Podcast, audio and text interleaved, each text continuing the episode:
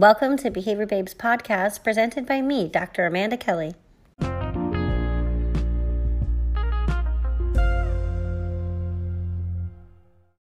Hi, Nicole. Are you there?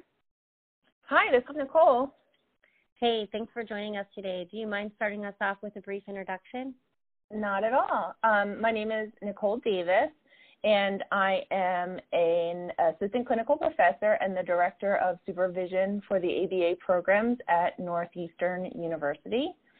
Um, I've been there for uh, about three years now, and um, all of our programs are online graduate programs. Um, we have a master's program, a certificate program, and um, we also have programs for our school psychology master students can have a concentration in ABA and um, then come out of the program with dual licensure and, and certification, which is um, pretty fun. So that's me.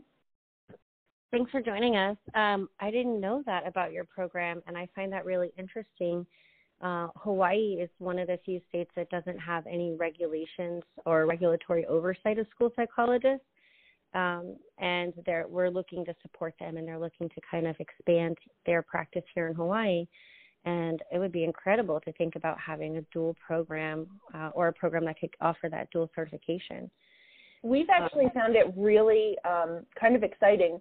Uh, I've gotten to learn more about the school psychology field, and um, the more I learn, the more you can see behavior analysis being integrated, which is really exciting.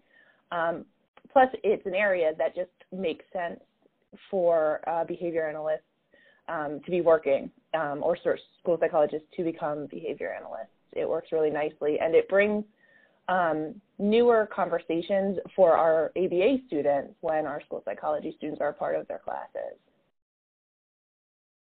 Anytime that we can support that interdisciplinary or kind of cross disciplinary approaches is always real exciting. I know we had talked uh, some point I was talking with Dr. Carr about sustainability, and I think this could be true with education, public policy, and a lot of different directions.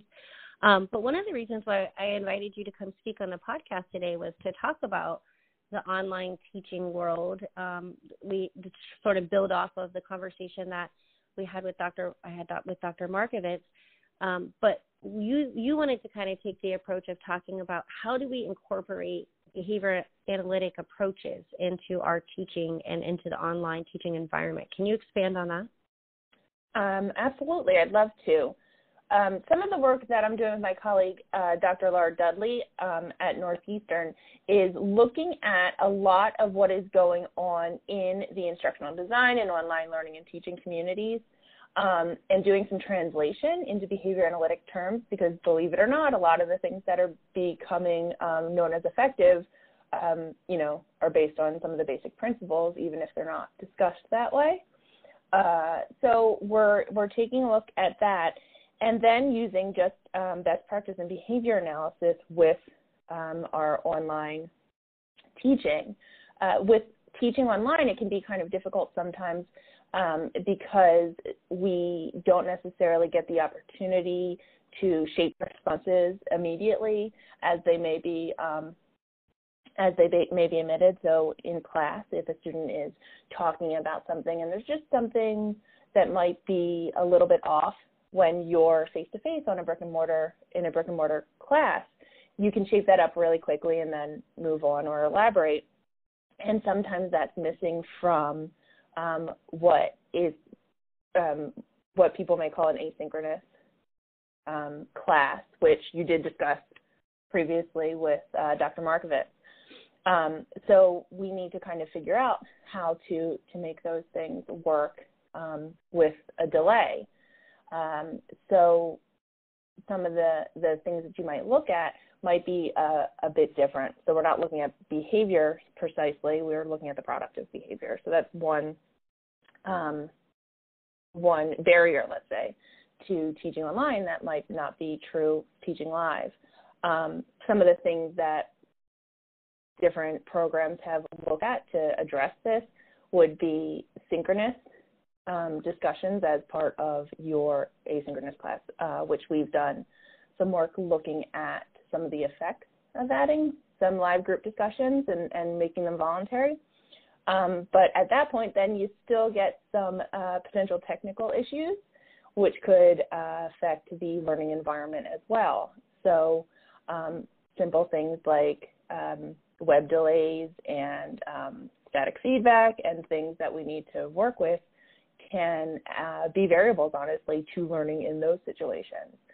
So some of the things that, that we do are um, uh, take data and, and look at data on responding that we're already collecting in quiz format, in um, activity format, and discussion format, then um, put in some type of change, right? So manipulate some independent variable and examine the effects across courses, across different sections of courses, and then um, within individual learners, which uh, we see a lot of um, nice effects of.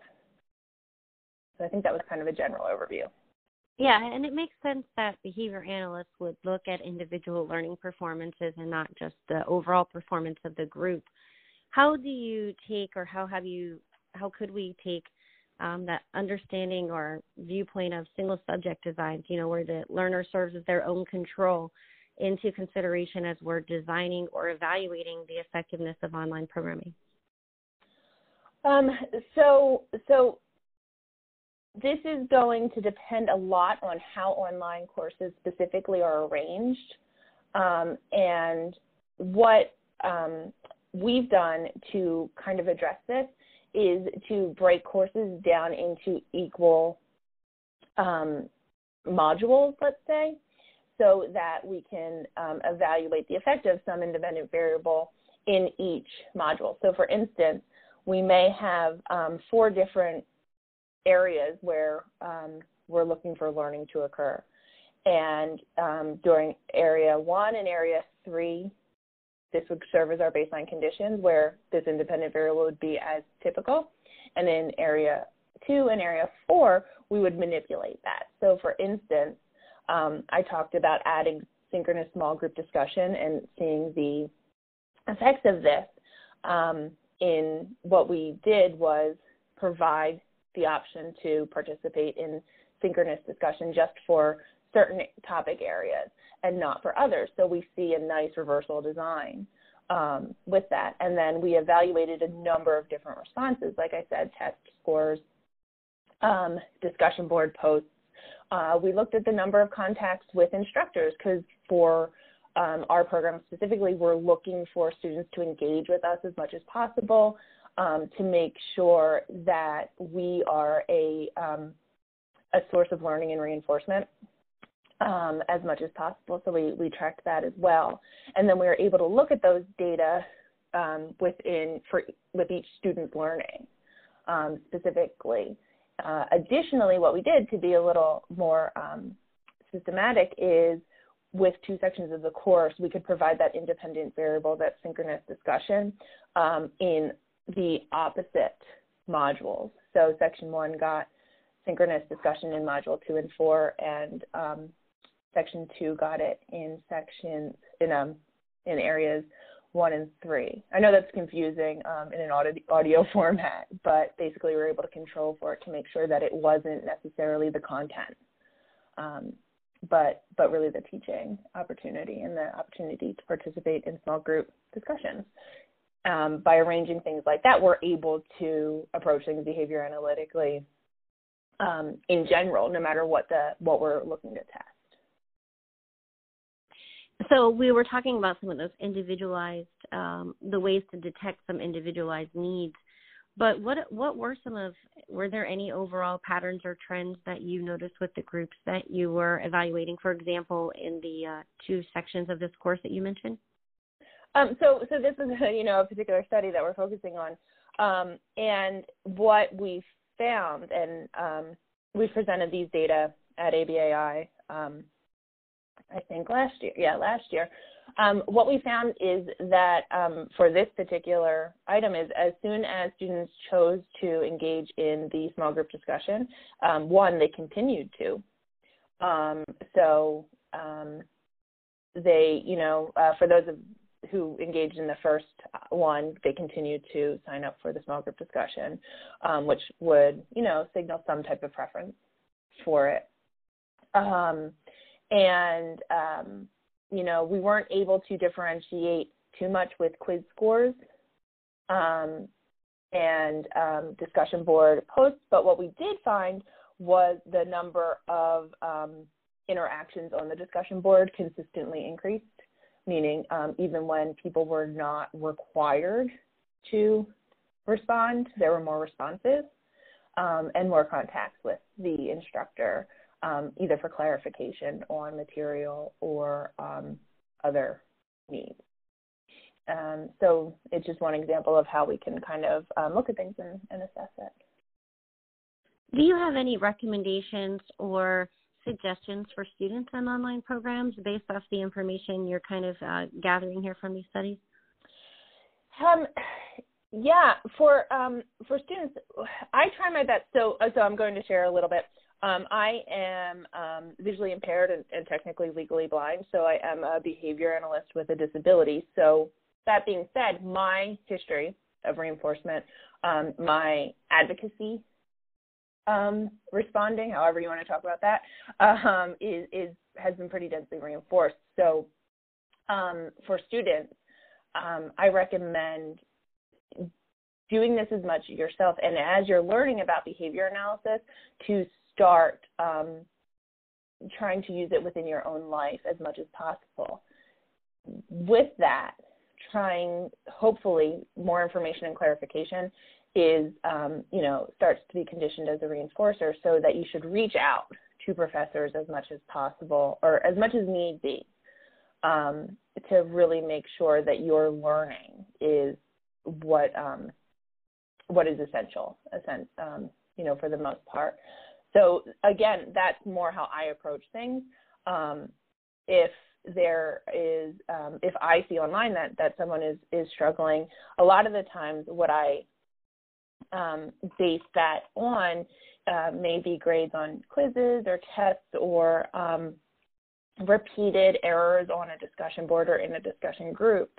Um, so it takes a little bit of time in order for me to determine that I should reach out and um, see if we need to set up um, a behavior plan for study behavior or um, a way sometimes just to pair the computer with reinforcement to decrease avoidance behavior. Um, I do a lot of that with students who are having difficulty. Um, but if they reach out to me ahead of time, we can do that more um, more quickly, and, and there's less ground to make up. So that's what I would say is the biggest thing is take control of your own um, education and reach out to professors if you need help. Take control of your own learning. That's really good advice, I think. and you know, I in my experience as a supervisor and working with people who are in graduate programs, um, I don't really truly experience a lot of people who who pursue the field of behavior analysis who say like, "Oh, I'm just going to take it easy.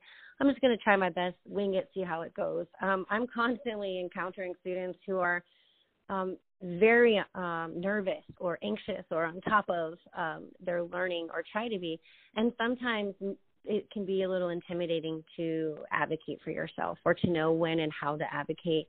And I think that that can be sometimes I don't know, more challenging for some people, less challenging for others when it's online versus in person. Your comfort levels will depend um, there.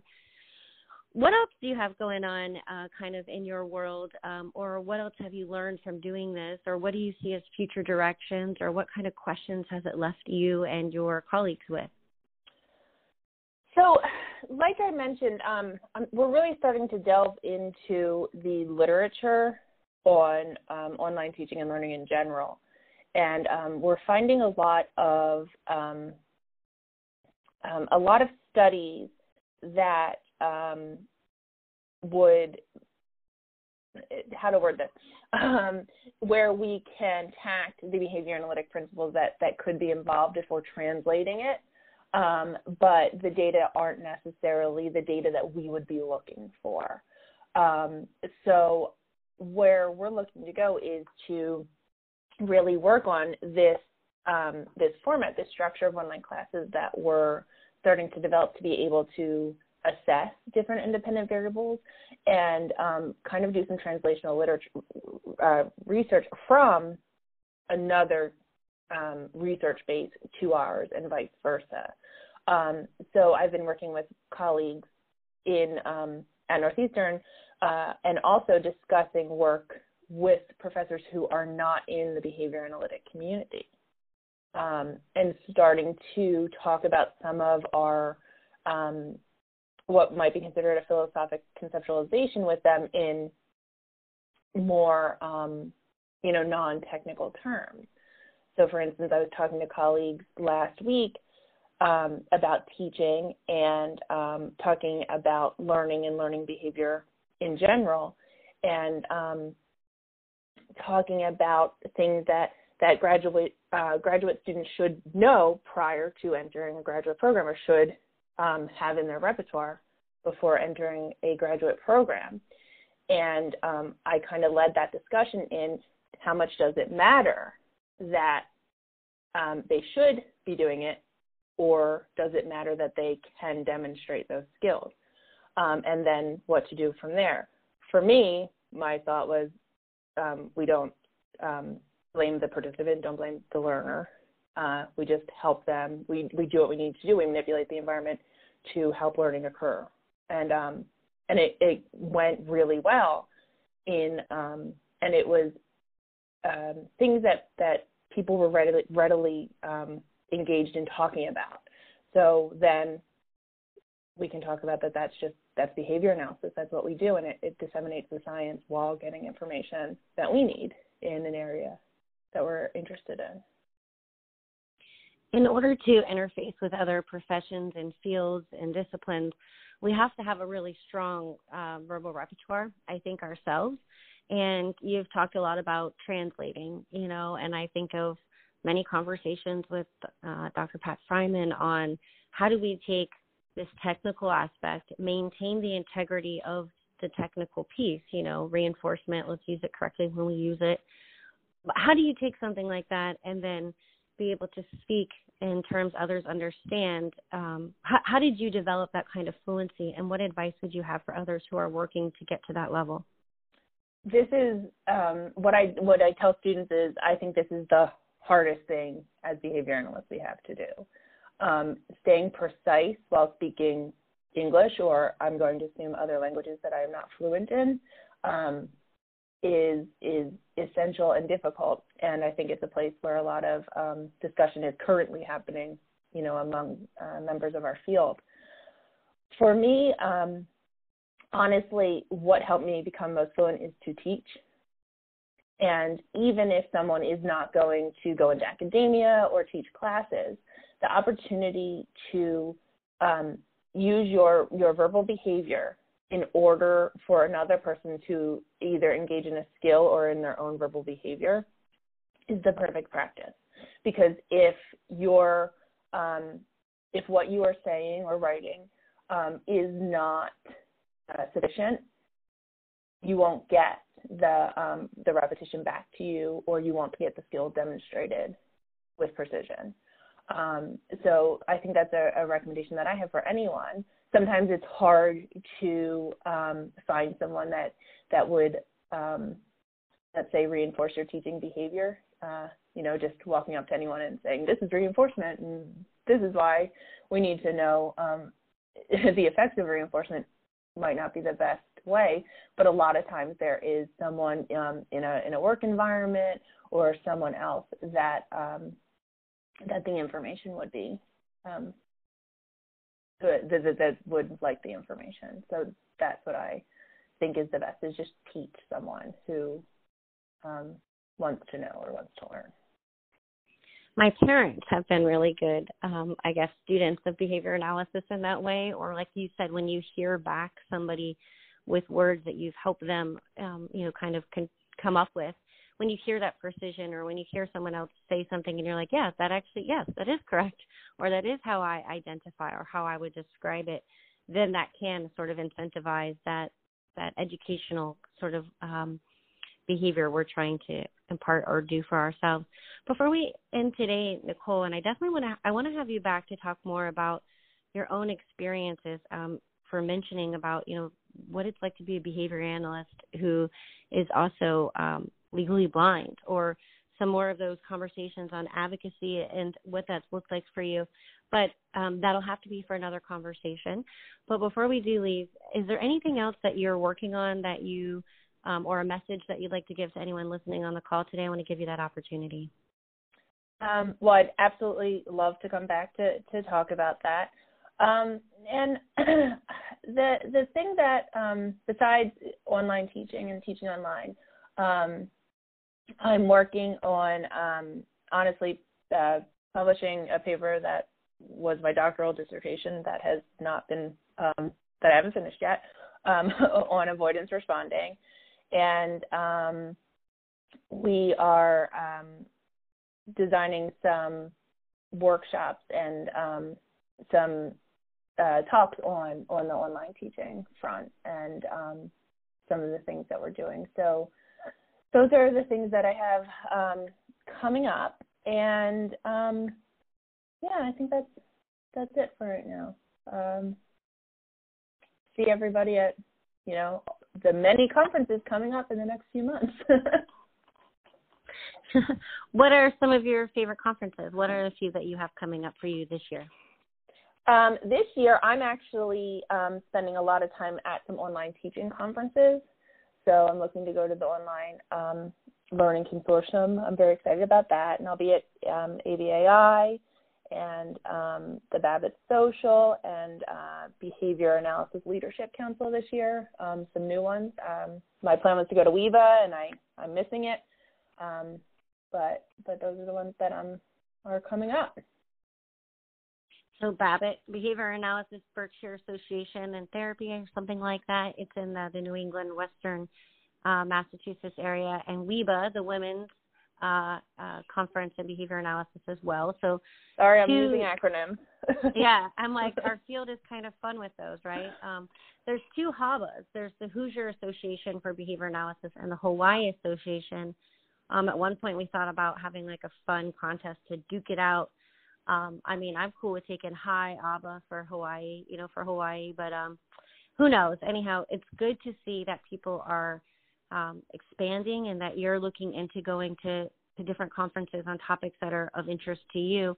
I recently have moved into a position in quality assurance um, with the agency I work with and looking at developing systems from a behavior analytics standpoint and organizational standpoint to see how not only do we develop the systems, how do we ensure that people are following them, and how do we use behavior analysis in that way? And um, it's really making me want to go to like some medical conferences and mm. learn more about what those processes are because it's it's a it's a new skill set for me to to do. And I'm probably going to be taking some online instruction, some classes on how to uh, be successful with that. But Nicole, thank you so much for joining us today and for talking to us about this and for sharing and for agreeing to come back. Um, really appreciate your time today. Absolutely. It's been a blast. For anyone else who's interested in learning more, you can visit www.behaviorbabe.com.